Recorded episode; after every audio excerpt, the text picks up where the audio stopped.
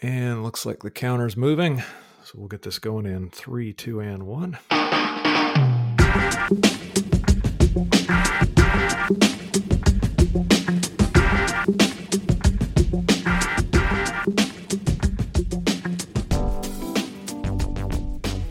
Welcome to the Light Reading Podcast. I'm Phil Harvey. I'm an editor at Light Reading. I'm joined as ever by the uh, uh, enigmatic, Ooh. I think is the word, Kelsey Ziser. I like yeah, that. you know, I'm, I'm, I'm trying to vary the intro. I got, yeah, that's right.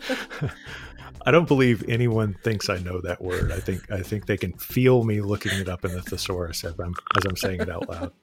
So, According anyway, to uh, Merriam-Webster. that's right. my my my uh, my my dumb brain just locking up as I try to do an intro to this silly podcast. Well, I like it. I've but never not been a called enigmatic before, so I'm gonna add that to my it's LinkedIn profile. Several syllable. Hope people. There you um, go. You know, what is it called when they like check, like refer you for something? Yeah, yeah. they they refer they they do little yeah, endorsements. And they say like very enigmatic or whatever the thing is. Yeah. Anyway, uh, I I uh, uh, I'm being silly, but we do have a a, a big time serious guest. We have uh, the CEO uh, of Optiva, uh, the OSS BSS company. Um, please welcome and say hello to Danielle Royston. Hello, Hi, Danielle. Hi, Danielle. Hi, guys. Super fun. Thanks for having me great. Uh, thanks for agreeing to do this. Thanks for being here. I know you have a company to run, so we'll uh, we'll try to get right into it. Um, uh, Kelsey, you want to lead off with questions? Sure. So, Danielle, we know that you joined Optiva as CEO at a, kind of a difficult time for the company. What were some of the challenges you faced in trying to right the ship?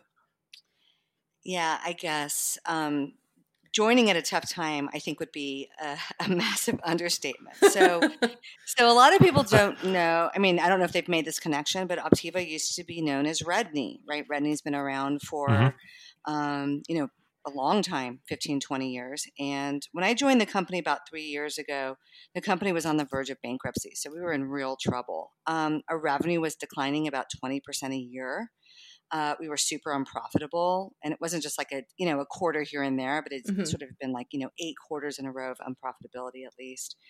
And then the other problem we had is um, we didn't have enough cash to right the ship, as, as you mentioned, Kelsey. So it was a real mess. And that's what I do. I'm a turnaround CEO. I come into to messes and, and clean them up. And so so when I joined Redknee, it was sort of, you know, let's get our bearings and see what we can do.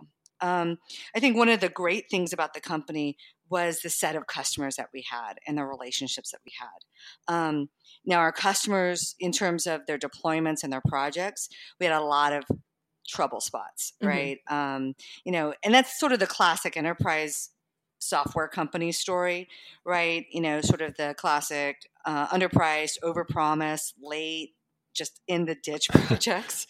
And so, these are uh, telecom companies, correct?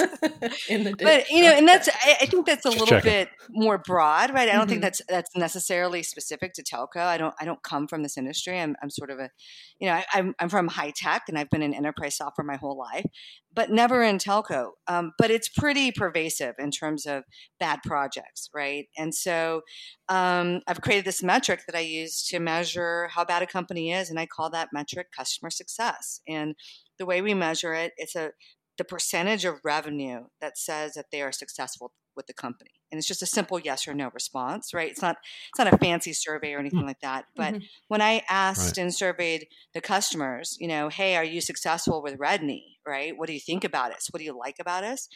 um, less than 20% of the revenue said that they were successful. So i knew i had a big mountain to climb had a lot of work to do and um, need to roll up my sleeves so since then we've raised over 150 million dollars us um, we restructured the company. We've cut out about $60 million of cost. And lately we've been running cash flow break even, which is a big accomplishment for mm-hmm. this company. Um, in fact, the last few quarters have been a little bit profitable. I wouldn't like, you know, shout from the highest mountaintop that mm-hmm. like, hey, I'm done. But you know things things are a little bit more positive than they've been in in the recent years, and so my plan from here on out is really to manage the, the company to great success. And, you know, one of my guiding principles is that profitability is a choice and we choose to, to be a profitable company. And so, so that's what I've, uh, that's what I've been busy doing for the last few years. And then we sort of, you know, have been looking around to see what, what's next for Optiva and where are we going. So I, I guess that answers your question, Kelsey, in terms of some of the things. Yeah, sounds like things with. are certainly looking up to put it mildly. um, and then looking at some of your your customers, what would you say are the big barriers or fears that telcos have in moving from that on-premise mentality to utilizing the public cloud to host their BSS software? Um, how do you how do you coach them through that, and and what are um, some of the common fears you hear? Yeah, so like I mentioned, I've been in enterprise software, you know, my whole life, my whole career. And so when I joined Redknee Optiva in 2017, um, and I started, you know, one of the best ways to learn about a company and about its products, and then certainly what, you know, how our customers use our products is just talking to customers, right? Just sitting down with them and saying, you know, what do you think about, you know, what could we do better? You know, where do you see this product yeah. going? And it, it's just, you just ask them and you just listen and you take a lot of notes, which I did. And so, one thing that I found that was really interesting that no one was even talking about even moving non-essential workloads to the public cloud, right? Mm-hmm.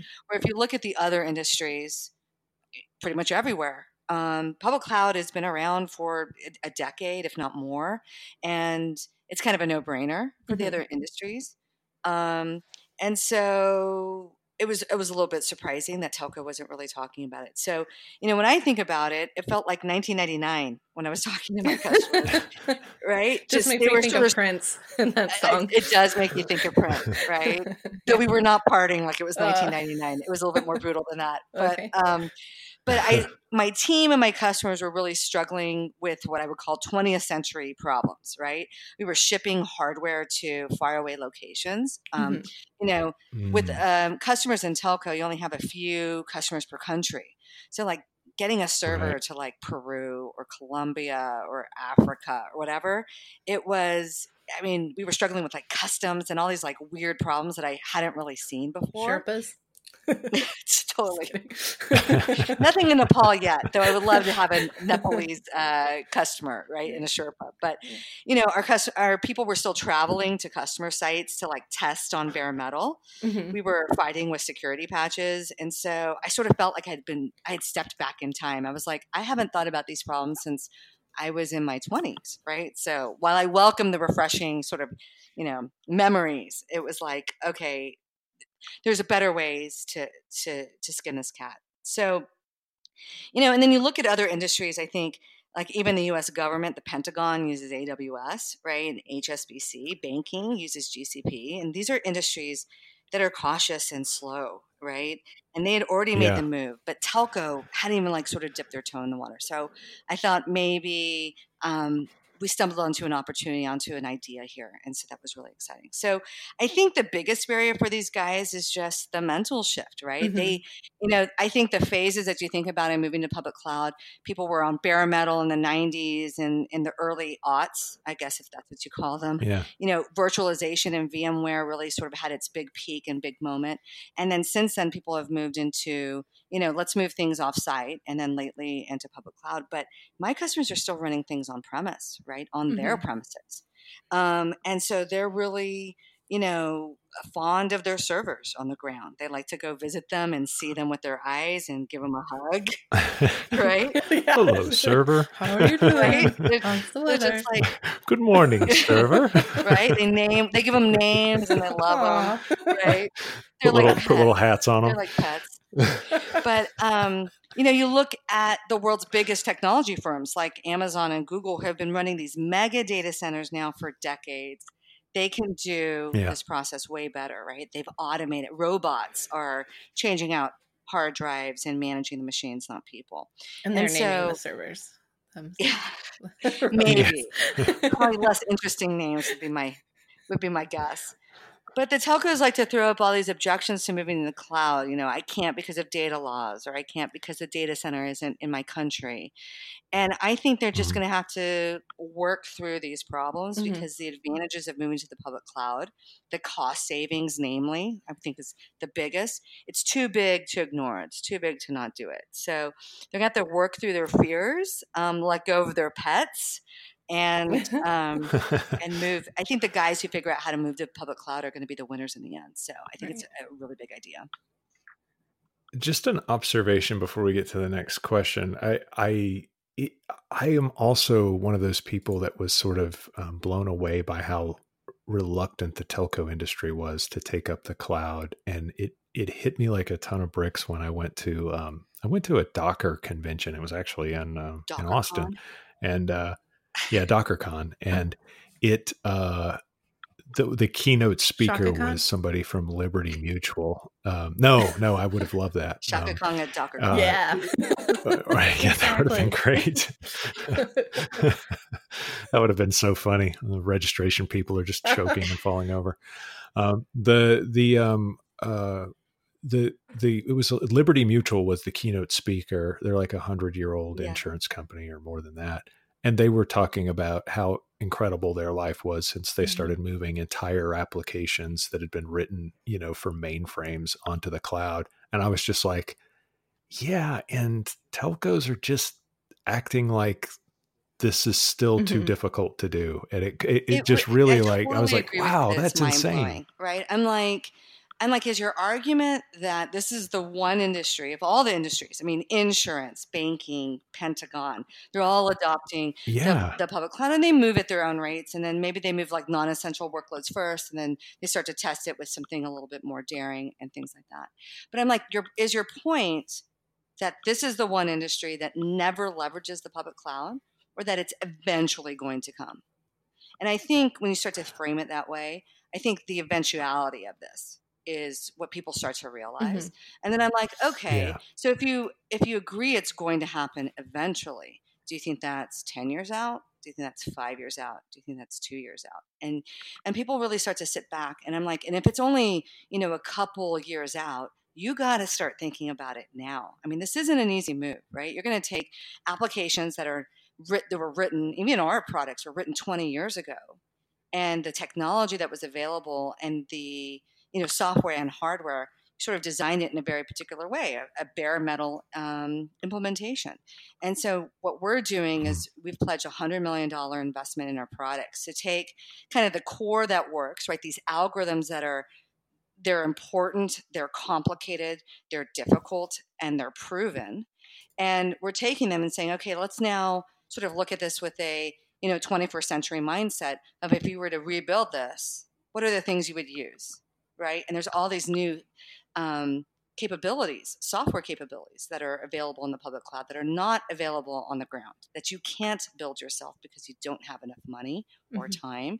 And so when people start to think about this and they start to realize it, and we're starting to work with customers who are testing it, their eyes are just amazed. They're like, even my own, even my own workers are shocked.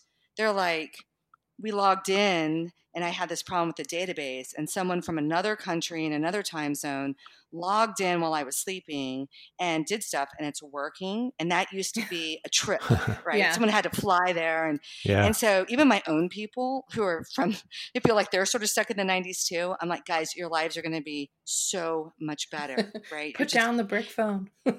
I, exactly right. Stop. I mean, it's like it's like rotary dialing. I'm like, stop the rotary dialing. I'm going to hand you an iPhone, and you're going to be you. like, what? yeah. So earlier you alluded to some of the cost benefits to public cloud for telcos. Uh, what are some of those, um, you know, such as reduction on hardware spending, paying according to usage? Yeah. So, you know, we have this pretty radical point of view, which is I believe you can save up to 80% of your total cost of ownership of our, you know, BSS system by moving to the public cloud and it sounds insane. Wow. It sounds like a crazy number, but it's it's true. Um, Kelsey, like you mentioned, the biggest area is hardware. Mm-hmm. So today, telcos, you know, around the world purchase enough hardware for this kind of system to handle peak capacity, but then they bump it up by like ten or twenty um, or 30%. And the reason they do that is because they're terrified that subscriber activity will peak and they won't have enough capacity to service it. So they over provision, they overbuy the hardware. And demand is not constant, right? Like it ebbs and flows within the day, right? The month, the year. You might have a holiday or you might have a you know, you might have an event in the country like an earthquake where everyone's texting or, you know, whatever. I think it's cold in North Carolina. That's that's what ha- we're like. Oh, snow might be coming. Right, everyone texts and goes crazy, and it's so below forty. You see, you see, this demand, but because it takes so long to to, to provision this capacity, right? You got to go to procurement and tell them we want to spend, you know, fifty k on a you know bunch of machines. I got to order it. It's got to come. You got to unbox it, set it up, right? Mm-hmm. All of that hardware capacity, which is now when I think about it in the in the framework of the public cloud, compute power. It sits on the ground, running hot, waiting for the day when it's needed. And it's a massive waste of capital spend. So I think that's a really sort of easy way to think about it. It's kind of the first big area that we attack. I think the other big area is database costs, mm-hmm. right? So the telco industry runs on Oracle, right? It's been the best for a really, really long time. Um, you know, I think I think telco is one of the biggest industries for for Oracle. We basically pay for Larry Ellison's sailing team, right? Mr. America's nice. Cup himself. But, and, you know, that's because Oracle's been regarded as the world's best enterprise database. And for the kinds of problems that we're solving in telco, we need the best. But there's a new class of databases that are coming forward, coming around cloud databases that are only available in the public cloud. These databases are faster, right? 10 times faster than Oracle. They're 10 times cheaper. They can grow dynamically. I don't have to like pre set up and pre buy. Um, I just get to use it. And, you know, recently Gartner came out with a study that this cl- class of databases, cloud databases, have overtaken as um, overtaken Oracle as the world's best. So that's another big area that I'm sure a lot of procurement groups would love to hear about. As Oracle is super hard to do business with, you know, they've they've had a lot of leverage. They use that leverage very effectively, but but perhaps that's coming to to an end as people have more choices. So that's really exciting. Um, hmm. I think the third area, which is a, a, little bit of a tougher area to discuss, is um, sort of the people side of this, the people impact, the HR costs, right? Mm-hmm. And so when you don't have machines on the ground and equipment and software to manage you just you know you'll end up having just less people and maybe use those people in other areas right? You deploy them to more strategic areas of it um, instead of you know people walking around swapping out machines and, and managing the pets right? The zoo. Um, and you know hr topics are always you know really sensitive to talk about because people don't really like to sort of admit to the fact that maybe there's shrinking organizations but i mean just invariably with less people there's less cost mm-hmm. so i think that's another right. another big area of you know how can you know some of these IT teams that we work with are like you know thousand people, right? And so start to think about um, changing the way that those people's resumes will look in the future, which is I'm an expert in managing you know three different kinds of public clouds right, right? i know how to manage costs at aws which is famously difficult. Um, you know i know the difference between the different databases and why you'd pick aurora over spanner over cosmos right? What are the pros and cons? And so i think it people will move from i know how to set up machines and racks and all that stuff into letting the robots do that and now i really understand how the, the public clouds work and how to maximize you know which public cloud do we use when, right? And really understanding. So. Excellent. Um, let's uh, talk a bit more about the public cloud. Uh, we'll cover some cultural questions and uh, and all that stuff uh, when we come back. We're going to break. We'll be right back on the Light Reading Podcast.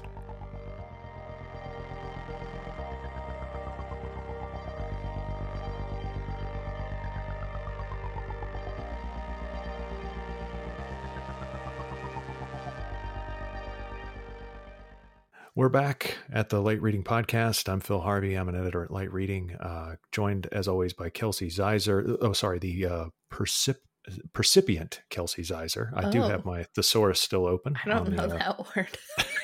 it says, says uh, is that a good oh, thing? Oh, it is. Yeah, okay. it says uh, a person with a good understanding of things. Oh, so, there you go. Except for like, that word. You, Kelsey's like, "What did you call me?"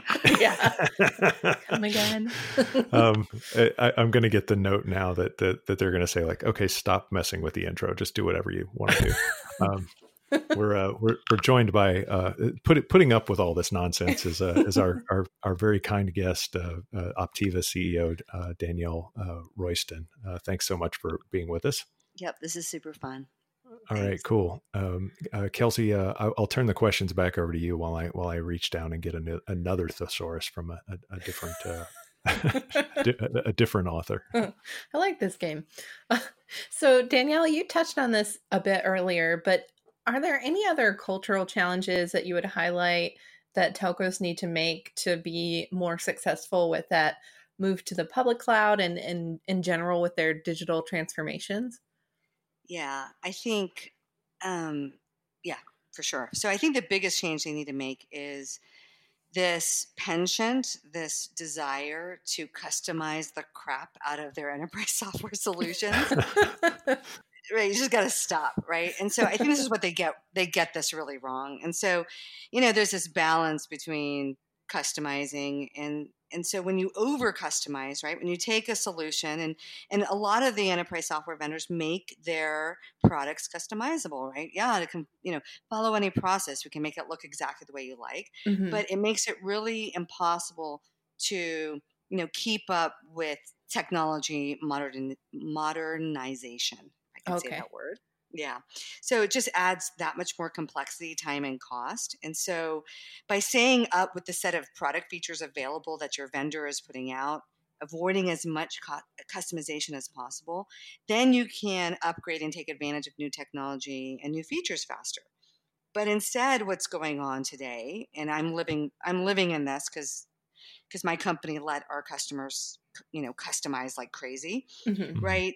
People end up waiting to upgrade only when they really have to, right? The hardware is going is end of life or out of support. Right. And they just, you know, they spent their time just slapping on all these workarounds to get what they want. And it's just this terrible, expensive, slow way of managing enterprise software. And so it just okay. it sucks. And so I think people need to be really judicious about what customizations that they do. Mm-hmm. Need to really try to work to keep them to a minimum and they'd be able to transform so much more quickly right? They could integrate you know that whole process of integrating to other systems and providing that end-to-end customer experience that nirvana that everyone talks about right? Everyone talks about this like you can come in on any portal you can come in on your phone you can come in on the web phone call and i know who you are and i know why you're calling and i can anticipate you know you're calling because you're you know too much white space on your you know dropped calls on your on your drive home. But they have all these different systems and they because they've customized and they can't move off of them they can't integrate them so you can't have it both ways you can't customize it be super modern and be cost effective and so something has to give and i think the thing they need to give up on is their desire to customize. And that's, I think that's a mindset change. It's cultural, right? They've been so used to being the big guys that have infinite money. And it's like, mm-hmm. well, I have the money, I can get whatever I want. Right. And I'm like, just because you can doesn't mean you should. And so I think they need to be, they need to sort of, you know, stop doing that. And it'll allow them to be a lot more nimble and right. get to the place that they're trying to get to. Yeah. That makes that makes a lot of sense. So you can have it your way, but within reason don't go. Yeah, I mean, I'm not. I mean, I don't think customizations go away like right. crazy, but I mean, it's just like you know, if you think making an analogy to the automotive or you know industry, right? right. If, you, if you could customize your you know Honda Accord, right, the time to get it is going to be really really long because they have to shut down a whole entire assembly line just for just for your special car. Mm-hmm. It's just easier to say, okay, what do you got, and I'll I'll live within the range of options.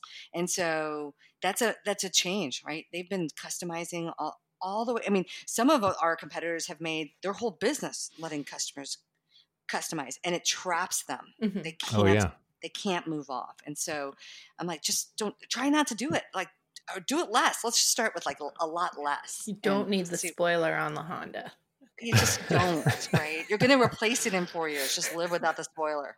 It's uh, exactly. a it also uh, philosophically it lines up perfectly with your message to go to the public cloud anyway because the public cloud is all about um, that iterative process correct you know? repeatability right expertise yeah. in in repeatability right mm-hmm. we've seen this problem you know a bajillion times and we know how to solve it and it's really hard when you have an estate of enterprise application you know here's a good example. We have a really large customer that's so large that the way that we scale our application is we install se- several stacks. And we have like, you know, five or six different stacks.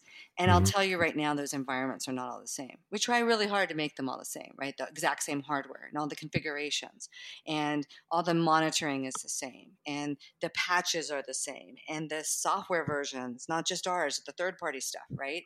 And that's really hard across five or six different locations across um, a large country. And so, right, you can simplify that, you know, by not customizing, adding all the customizations on top of it, right? Like yeah. I'm like, why does the customization work in this site and not this other site? And it's because fundamentally those environment there's just too much crap going on.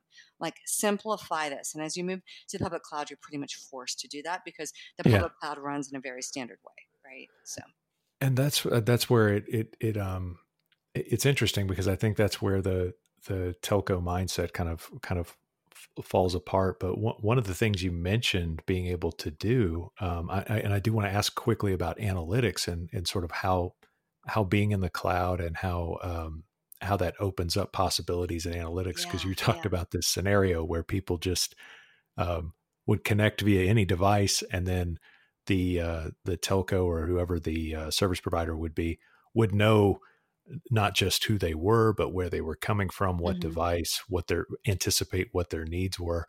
And I was like, whoa, that sounds great. Um, I don't know of a telco that does that now. No, right? Because they're all different systems. They they have no way, right? Like you know, if you've ever called into your provider on the cell phone and like let's mm-hmm. say the phone got dropped and you come back later you have to repeat the whole problem again. Yeah. Oh yeah. Even in the same thing, they'll they'll send you on. And now I'm going to get on a soapbox, but they they will send you to, you know, they'll solve your problem, but it's it's it's a they transfer you. You repeat everything you just said. The other person says, "Oh, great. Okay, well, I can solve this part, and then I'll send you to this other guy, and he'll solve the rest." You're like, "Great."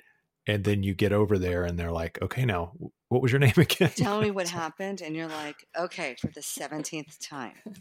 It's, right? And, and you're starting to send back to the queue. Press one. Yeah. right. Yeah then you right. get and god forbid you have a repeating problem where you have to keep calling in and every single time you're like i have rebooted. I've rebooted four yeah. times.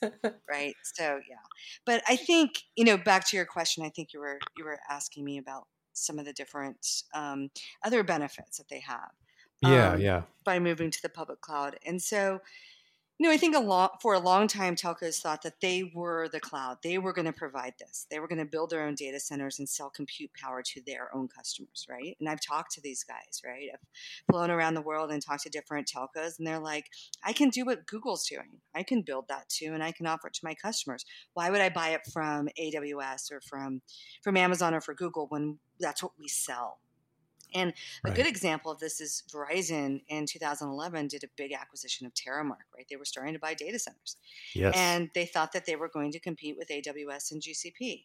And, you know, like I said, they weren't the only ones, right? Every telco in every country thought that this was, that was a, a, a, new line of business that they were going to offer. But yeah. I think now they realize that it's not about the data center. It's about the software that runs the data centers that matter right? Mm-hmm. So, for example, we talked about this uh, um, a little while ago, right? Using Google Cloud Spanner, which is the special database, cloud database that Google offers to save $100 million of Oracle, right?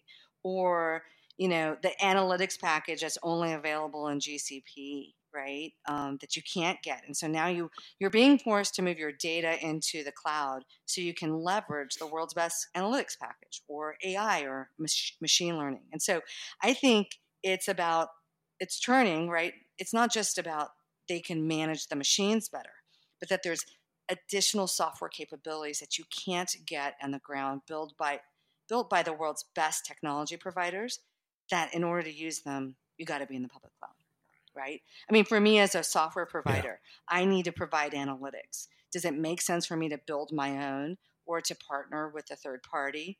Or should I just use Google's, which Gartner has just come out and said Google has the best analytics package? I'm like, I'll just do that. That seems, really, that seems like a good idea.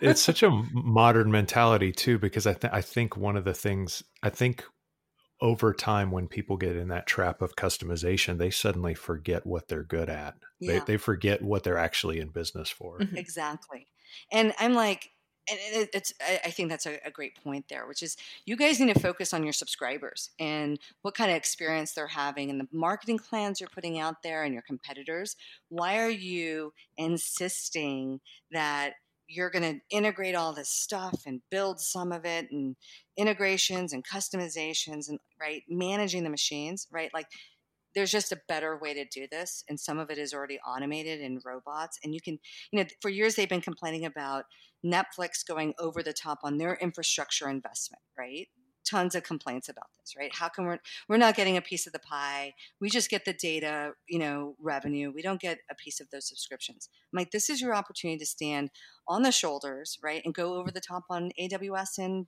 Google's investment. Google's invested forty billion dollars. You know in their in their public cloud.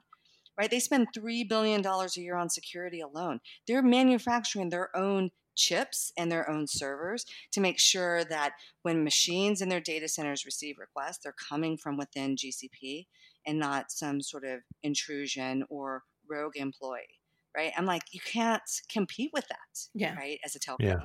Even though you guys are like super big companies, right? Usually the largest companies in your in your own countries, but Google is and Amazon are just at a whole new level. So um, so we started the conversation talking about how you came to Optiva at a really difficult time for the company. Uh, but what are some challenges you just face in general as being a female CEO in a male-dominated industry?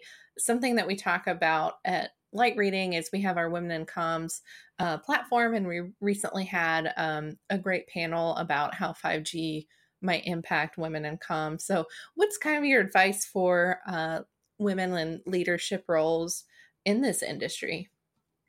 Yeah, I mean, my whole life I've been in high tech. I mean, I graduated from Stanford with a computer science degree. And when I walked into my graduation ceremony, there was these two guys that were graduating with me and they were like you're computer science and i'm like yes i'm computer science like screw you guys right i go all here. the time right i belong i go here that what you see here that's fair. yes i go here um, yes exactly like legally blonde it's so funny i was like what's that from it's from legally blonde anyway so yeah, i've been dealing with there's one in uh, mean girls too where they say she doesn't even go here and so so I've been it's, it's been my life. I'm it's you know I'm kind of used to it. I mean that's bad, but you know you sort of just learn how to deal. And so when I came to telco, I figured it would be just as bad as high tech. But when I went to my very first Mobile World Congress in 2017, it was like all men. Yeah. And the first year, I think I met like one or two female executives, and I was like, okay, wow, high tech is probably like 20, 30 and growing mm-hmm. percent mm-hmm. women telco was like five or ten. I mean, it was it was. Yeah. I always was, joke. At least there's not a line for the bathroom. I know, totally. Right, never a line. It's awesome. It's the opposite. Yeah.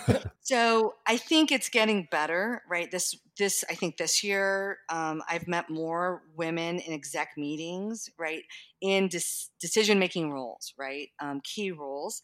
Um, than than I have in the in the prior two years. Um, there's certain companies that I think are putting real effort around it, like Vodafone. Right, they're they're working to identify and develop and promote from within. They're not like just bringing people in, but they're really promoting people. Mm-hmm. Um, and so when I think there's folk, you know, there's focus and awareness, and I think that's really great. Um, the one thing that drives me nuts is I don't want us to swing the pendulum in the other way either right? I think we are in a time where we can diversify the thinking in conference rooms, and I think that's great. I think that brings um, you know different perspectives, and that's always I think that's always really good. Um, and I think when you're making room for women, um, you can also create space for men to say, "Hey, I want to go catch my kid's soccer game, right? Or I have a family emergency and I need to duck out early." And um, I'm not sure that that's really uh, the culture that we've had to date, right? Men, I mean, there's a downside to kind of their professional lives where they have to sort of put in that nine to five grind and you know ducking out early was really frowned upon um, i think as you um, you know allow women to get into more senior roles and and get the higher pay and make decisions i think there's room on the other side for men to have richer fuller family lives that they haven't and haven't had to date and so i really try to promote that within our company um, we have we have fathers with young kids that sign off at 4:30 because it's time to make dinner. Um, you know, I'm a mom myself, and so people understand. You know, I have a sick kid, and so I gotta I gotta cruise and, and deal with that. And so I think it's great to open up the door and allow more women in. And I think equal pay is is a great topic, and I think it's time to also let men be dads. And I think both sides can win right with all the stuff yeah, yeah. that's what i always I say worry- at our, our women in comms breakfast i'll get emails ahead of time from guys like can we come and i say yes like we need you to be part of the conversation so i'm glad that you um, brought that up and it does seem like more companies are considering parental leave and you know allowing yeah. for um, you know dads to take off some time as well when they have a, a new baby which i think is great yeah it's super. It's great. also not just uh, roster diversity; it's diversity of thought mm-hmm. too. It's like that. That's that's kind of one of the bigger things I'm noticing with companies that that that, that where I think the telco industry is changing is finally people are being hired um, into companies and they're they're trying to find the best idea, not hire so and so's nephew, yeah, you know, yeah. Or whatever. and it's like that's that's really how how this industry is going to move forward is getting getting a you know a diversity of thought, and then like you said, um, allowing for people to have fuller lives in addition to their work lives. I think gives um, also you know cultivates. Uh, more thinking, better ideas, and gives people a break in between as yeah. well. And probably um, more so loyalty the to podcast, their, their company too. I'm gonna.